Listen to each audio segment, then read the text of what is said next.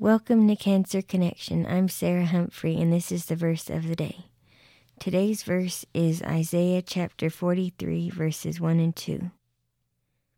I have summoned you by name, you are mine. When you pass through the waters, I will be with you, and when you pass through the rivers, they will not sweep over you.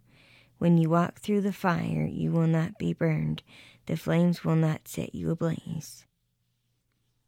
These verses are very reassuring to me when I'm going through tough times because it reminds me that no matter how deep the waters get, that the Lord is with me wherever I go. And He's with you too. Again, this is Sarah Humphrey. I will see you tomorrow for the verse of the day.